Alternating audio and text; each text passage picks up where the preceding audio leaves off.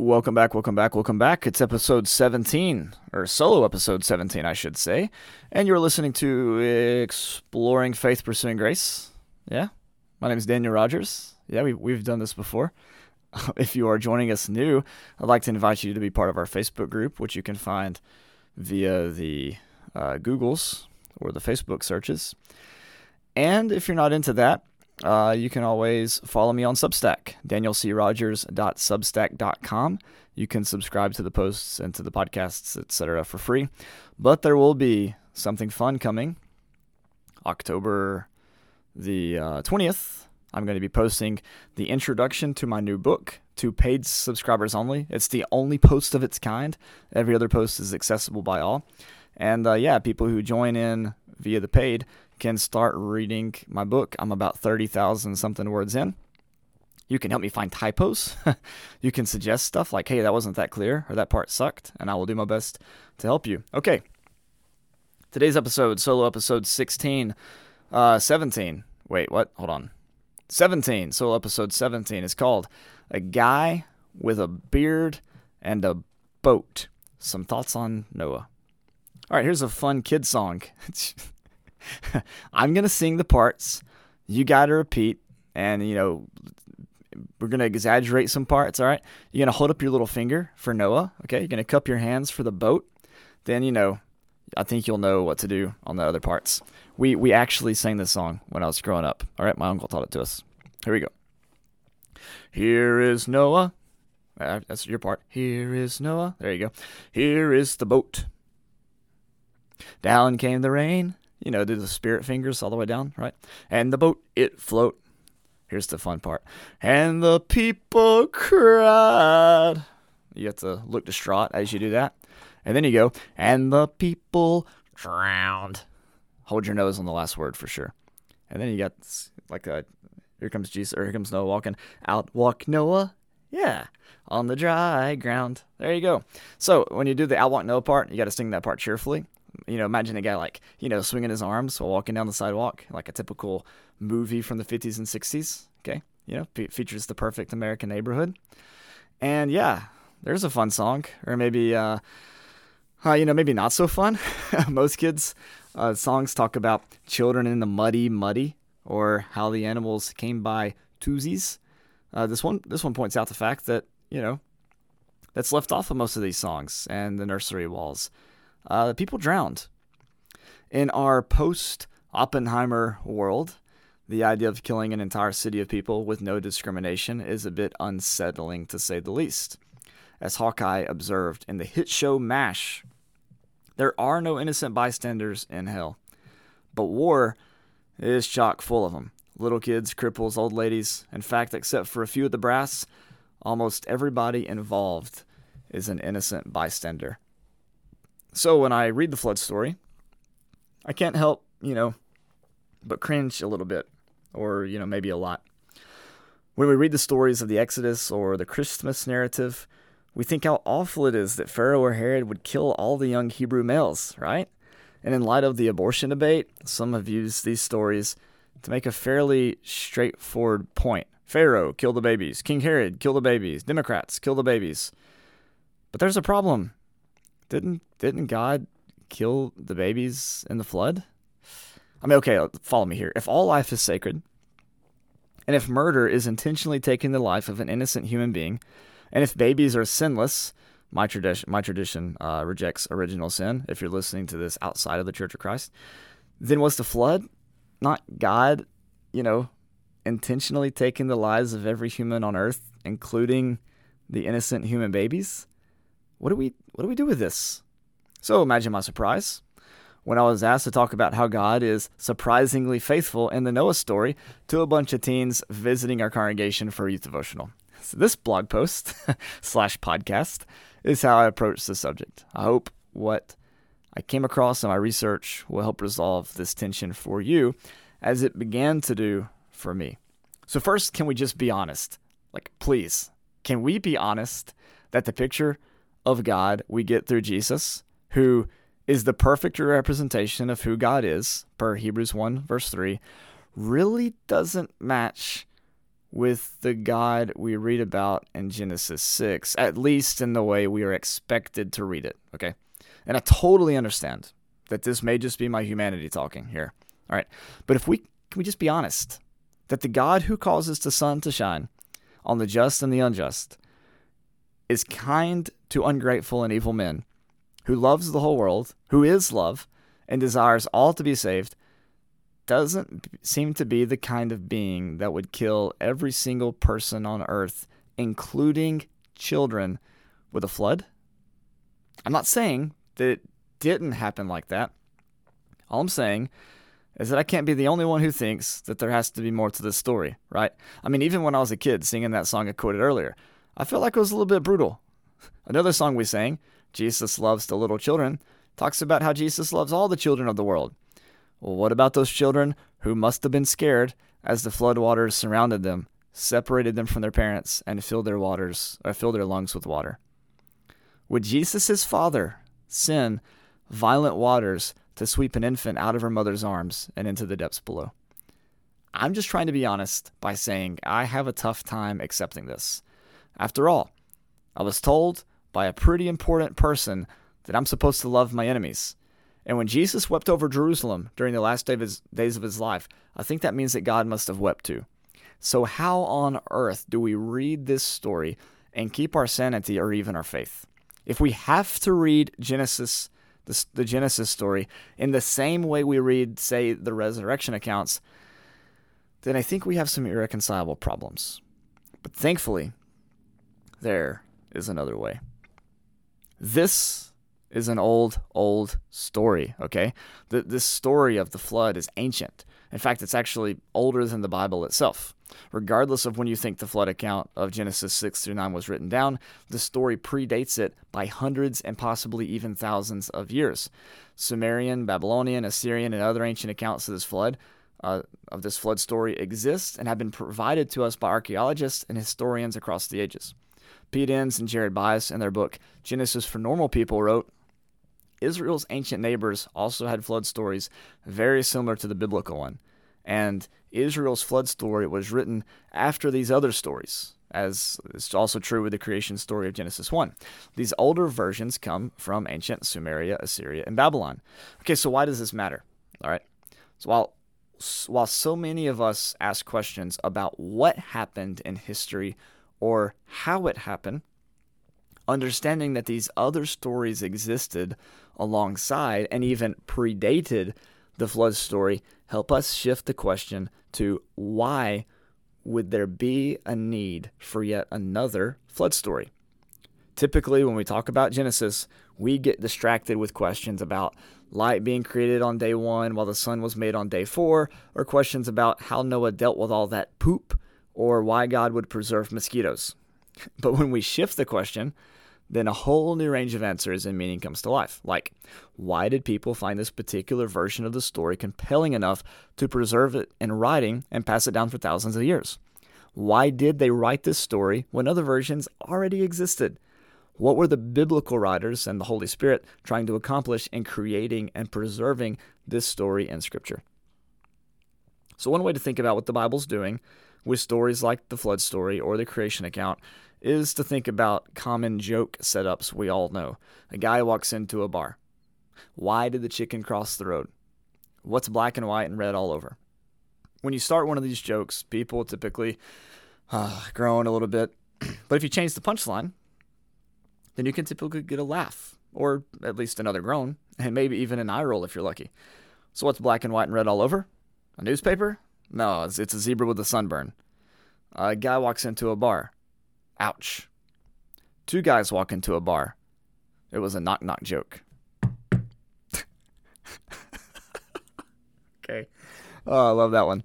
If you want more jokes like that, uh, send me a message. I'll send you a video. It's not appropriate to put in, uh, you know, uh, Christian postings, but if you ask me for it, I'll give it to you. So the Bible does this with old stories all the time. Wait, does that mean it's not appropriate for me to send it to you privately? Ah, who cares? Whatever. I'll send it to you anyways. You're an adult. Uh, so the Bible does this with, with old stories all the time, right? In the beginning, God fought chaos, ripped it in half, made half of it heavens and half of it the sea. Uh, no, in the beginning, God spoke the world into existence with the gentleness of a mother do- dove who cares for her young, who broods over the face of the deep. The same thing is going on with the flood story. At some point in our collective memory as humans, there was a big flood. And this isn't too far fetched, is it? If you consider that most people lived around rivers like the Nile, Euphrates, or Tigris, then of course there would be stories about floods. Most years, the rains would bring floods.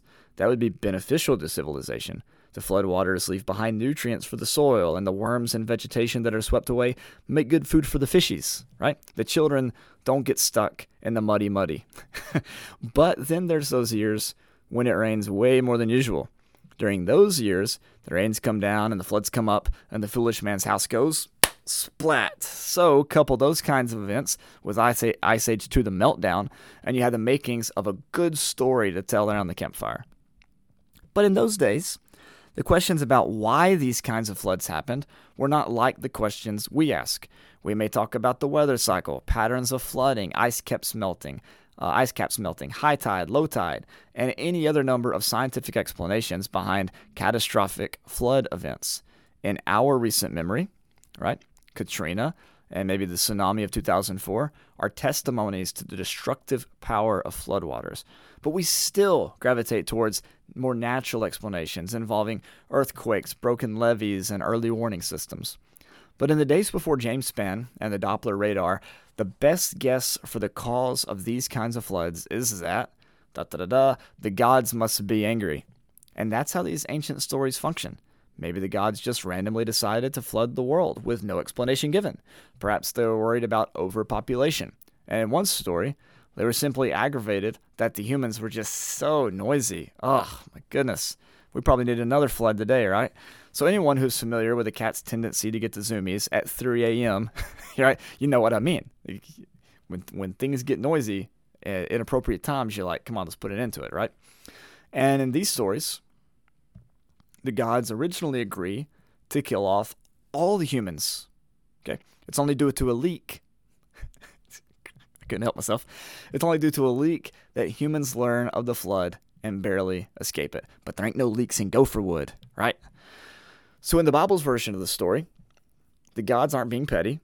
They don't make rash decisions. Instead, the God who frees slaves is concerned because violence and wickedness is spreading in ever increasing proportions. Stick with me here. For example, Scripture says, The Lord saw the wickedness of humans was great in the earth, and that every inclination of the thoughts of their heart were only evil continually. Genesis, Genesis 6 5. Hey, by the way, write that down. Like, make a mental note. Genesis 6 5. Seriously, hold on to that, okay? Uh, Genesis 6:11. You don't have to hold on to this one, but you can remember it if you want to. Now the earth was corrupt in God's sight, and the earth was filled with violence. Let me read that 6:5 one again. The Lord saw that the wickedness of humans was great in the earth, and that every inclination of the thoughts of their hearts was only evil continually. Okay? Keep that in mind. So, the biblical authors reason that the flood must have come, that is, this flood that's on everybody's collective memory, right? It must have come because of a justice issue. And God's preservation of Noah wasn't because he was double crossing the other gods, because there's not other gods, right? But because Noah found favor in God's sight because he was righteous, even though everyone around him had abandoned the image of God. Romans 6, 8, 9. Noah found grace. Noah found favor in the sight of the Lord. These are the descendants of Noah. Noah was a righteous man, blameless in his generation. Noah walked with God. so then, after the flood comes, and Noah and his family are saved, they, they get off the arky The punchline surprises us all. God says, This will never happen again. And he hangs his bow up. Can you picture that mental war imagery, hanging the bow up, right? This promise is actually made twice, okay? One with the rainbow, one without. It's interesting to me that this first quote is unequivocal. You'll see that in a second whereas the second quote presents a possible exception that's used by Peter later in the Bible. Right. So the first one here, when the Lord smelled the pleasing odor, the Lord said in his heart, I will never again cur- listen, I will never again curse the ground because of humans, for the inclination of the human heart is evil from youth, nor will I ever again destroy every living creature as I have done. That's how one version of the flood story ends. This ain't ever happening again. No way, no how. I'm never cursing the earth again because of humans. It's pretty emphatic, right? the the nine uh, Genesis nine verse eleven that account. He says, "I establish my covenant with you that never again shall all flesh be cut off by waters of the flood, and never again shall there be a flood to destroy the earth." There's a little bit difference there, right? So the story ends well, almost. We'll get to that in a second, with God saying, "This is never happening again." The first time he says it, no exceptions given. Second time he says it, he specifies that the earth wouldn't be destroyed with water. So some people, including one possible way of reading Peter, say, well, he won't destroy it with water, but he'll get it with fire. right? So I don't really see it that way. Okay. But that's a discussion for another time. Okay. Uh, instead, let's make a quick connection. That thing's pretty cool. All right. Remember, I told you to keep that passage from Genesis 6 in mind, right? Right? So check it out. Compare these two passages Genesis 6 5. Listen one more time. The Lord saw that the wickedness of humans was great in earth, and that, here we go, every inclination of the thoughts of their heart was only evil continually. Fast forward, Genesis 8:21. When the Lord smelled the, ple- the pleasing odor, the Lord said in his heart, I will never again curse the ground because of humans, for the inclination of the human heart is evil from youth. Nor will I destroy every living creature as I have done again. All right. The very reason for the flood in Genesis 6 is also the reason God cites for committing to never destroying the earth again. Okay? Do you see how interesting that is? Remember what he said? He says, he says, I'll never again curse the ground because of humans, feeling for the inclination of the human heart is evil from youth. In other words, God commits to stopping the cycle of violence. Or another way to say it, the flood didn't stop humans from being bad. The whole point of the flood story, then, the whole point of the flood story, then, is to say that God doesn't actually work that way. That floods aren't effective discipline tools, and that God can bear with us despite the evil inclinations of our heart. it's about presenting a grown up version of God. It's about changing how the people viewed God, whether they were in Egyptian captivity or Babylonian captivity or Assyrian captivity or whatever, and they picked up on these stories. The biblical authors are like, no, that's not how God works. Here's a story about it with a different punchline to show that's not how it works, right? And of course, as you know, after the rainbow comes, they all live happily ever after. Okay, well, not really, but it's kind of inappropriate to draw, uh, you know, Noah passed out naked, drunk in his tent on nursery walls. That, that one doesn't make it into Sunday school uh, curriculum, okay? so Noah, the righteous, the blameless, and uh, the drunkard. There's another song I sang growing up. Um, this is the one I was referring to uh, in last week's podcast with the whole don't run around with a fishing rod. It goes, don't drink booze, don't drink booze, spend your money on a pair of shoes. Okay, yeah, pretty reasonable. Although that, that'd be a lot of shoes. Um, if you're raised in the non institutional Church of Christ, the lyrics were, Don't drink alcohol, don't drink alcohol. It'd be like spending God's money on a fellowship hall. oh, man. Hey, by the way, that one was approved by somebody uh, from that tradition. So there you go. Don't drink alcohol, don't drink alcohol. It's like spending God's money on a fellowship hall. If that don't if that don't make the kids sing, I don't know what will. Okay. So apparently Noah didn't know any version of this song because the author of Genesis tells us that Noah was a man of the soil, was the first to plant a vineyard. He drank some of the wine and became drunk, and he lay uncovered in his tent. And Ham, the father of Canaan, saw the nakedness of his father, told his two brothers outside. Then Shem and Japheth took a garment, laid it over, over their shoulders, walked backwards, covered the nakedness of their father. Their faces were turned away, and they did not see their father's nakedness. Genesis 9 20 through 23. So Noah became drunk.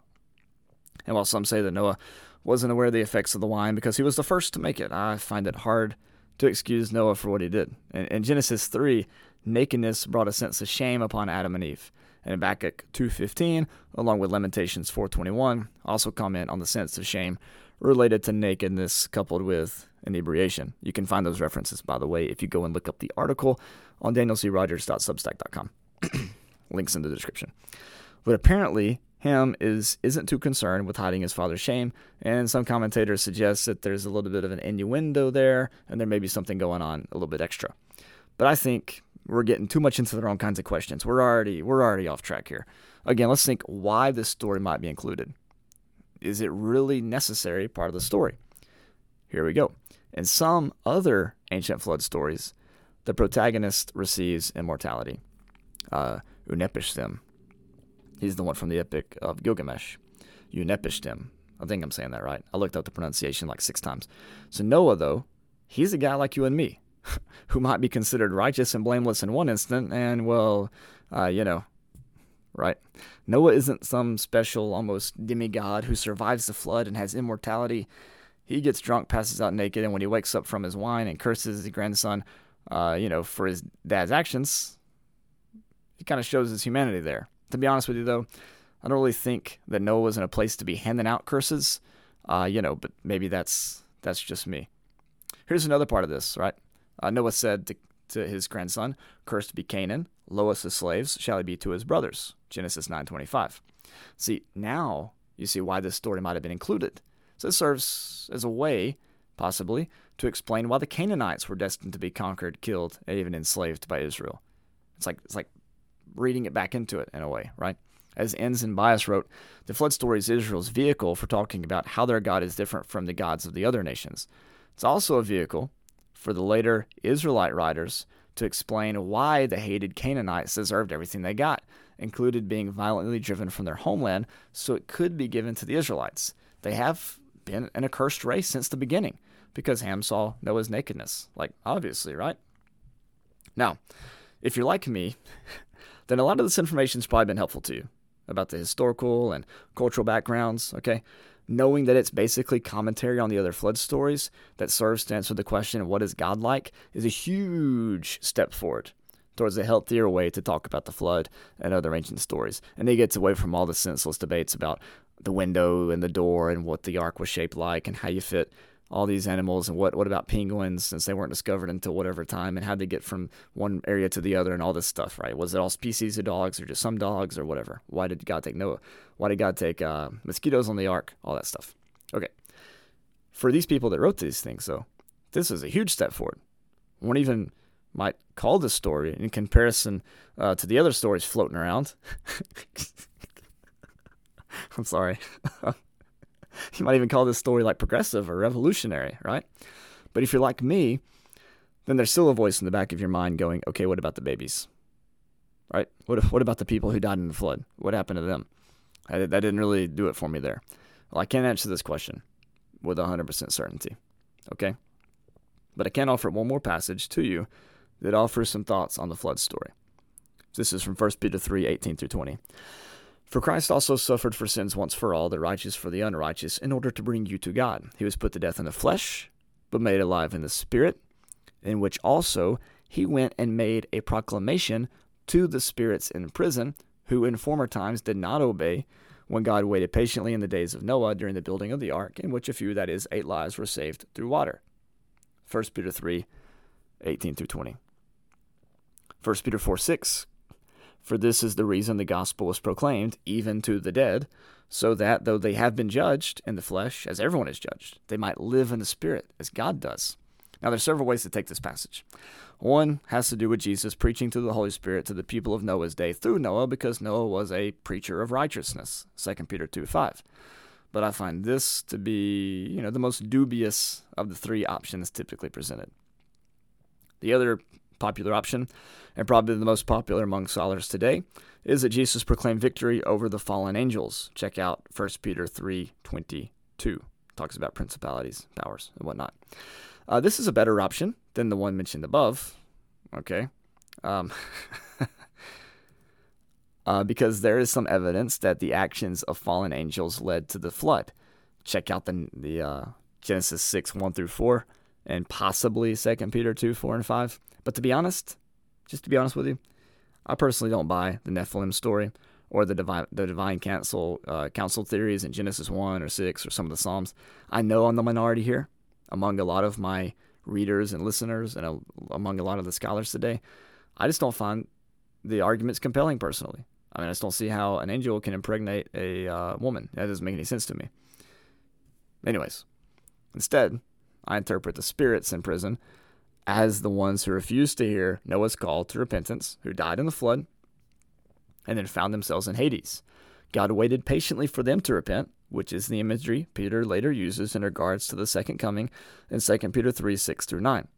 Jesus, not willing that any should perish, and desiring all to be saved, offered salvation to them as well. He proclaimed the good news to the dead so that they might live in the Spirit according to the will of God. 1 Peter 4 6. Many of the church fathers held similar interpretations of this confusing passage. While I know that this is an appeal to authority, which is a logical fallacy, their testimonies show that I'm not alone in viewing the, this passage this way. I've got three citations. You can go read those on my blog. Uh, for one, they're kind of lengthy. Two, I'm not going to try to pronounce and mispronounce some of these names, but you know, just know that there's there's church fathers out there who took it this way, including Origen and Clement of Alexandria and some folks. And I've got two quotations on my blog if you want to go look at those. If you want more, you can go find them online. They're kind of all over the place, but you know, you'll if you need my help, I'll help you out. The point about this though is that God is righteous and God is love. If we can trust in those two points, which are really the same point, then I think we can trust that all shall be well, and all manner of things shall be well. How it all worked out, or how it all will work out, may be unknown to us, but we can trust that mercy triumphs over judgment, and that the good news is in fact good news, even for people like you and me who are on the boat on one instance and the tent in another, right? And people like you and me who struggle with these sorts of questions. I think it's I think it's a sign of a healthy uh, outlook on life that you struggle with questions like this. I mean, it's hard to justify from a human human perspective. And I know people say God can do what God wants and everything like that, but God also needs to be consistent, uh, you know, with who Jesus is. What would Jesus do? And so I think these questions are worth asking, and the debate and the discussion that comes from asking these questions is worth it as well. Let me give you a little thought here as well. All of what we've talked about assumes a pretty straightforward reading of Genesis when Genesis 6 1 through 11 may not have to be read as literally as we've talked about here today. And that's going to be my last suggestion to you. If you want to know more about that, maybe we could discuss it later. Have a great day. Thank you so much for joining, and God bless.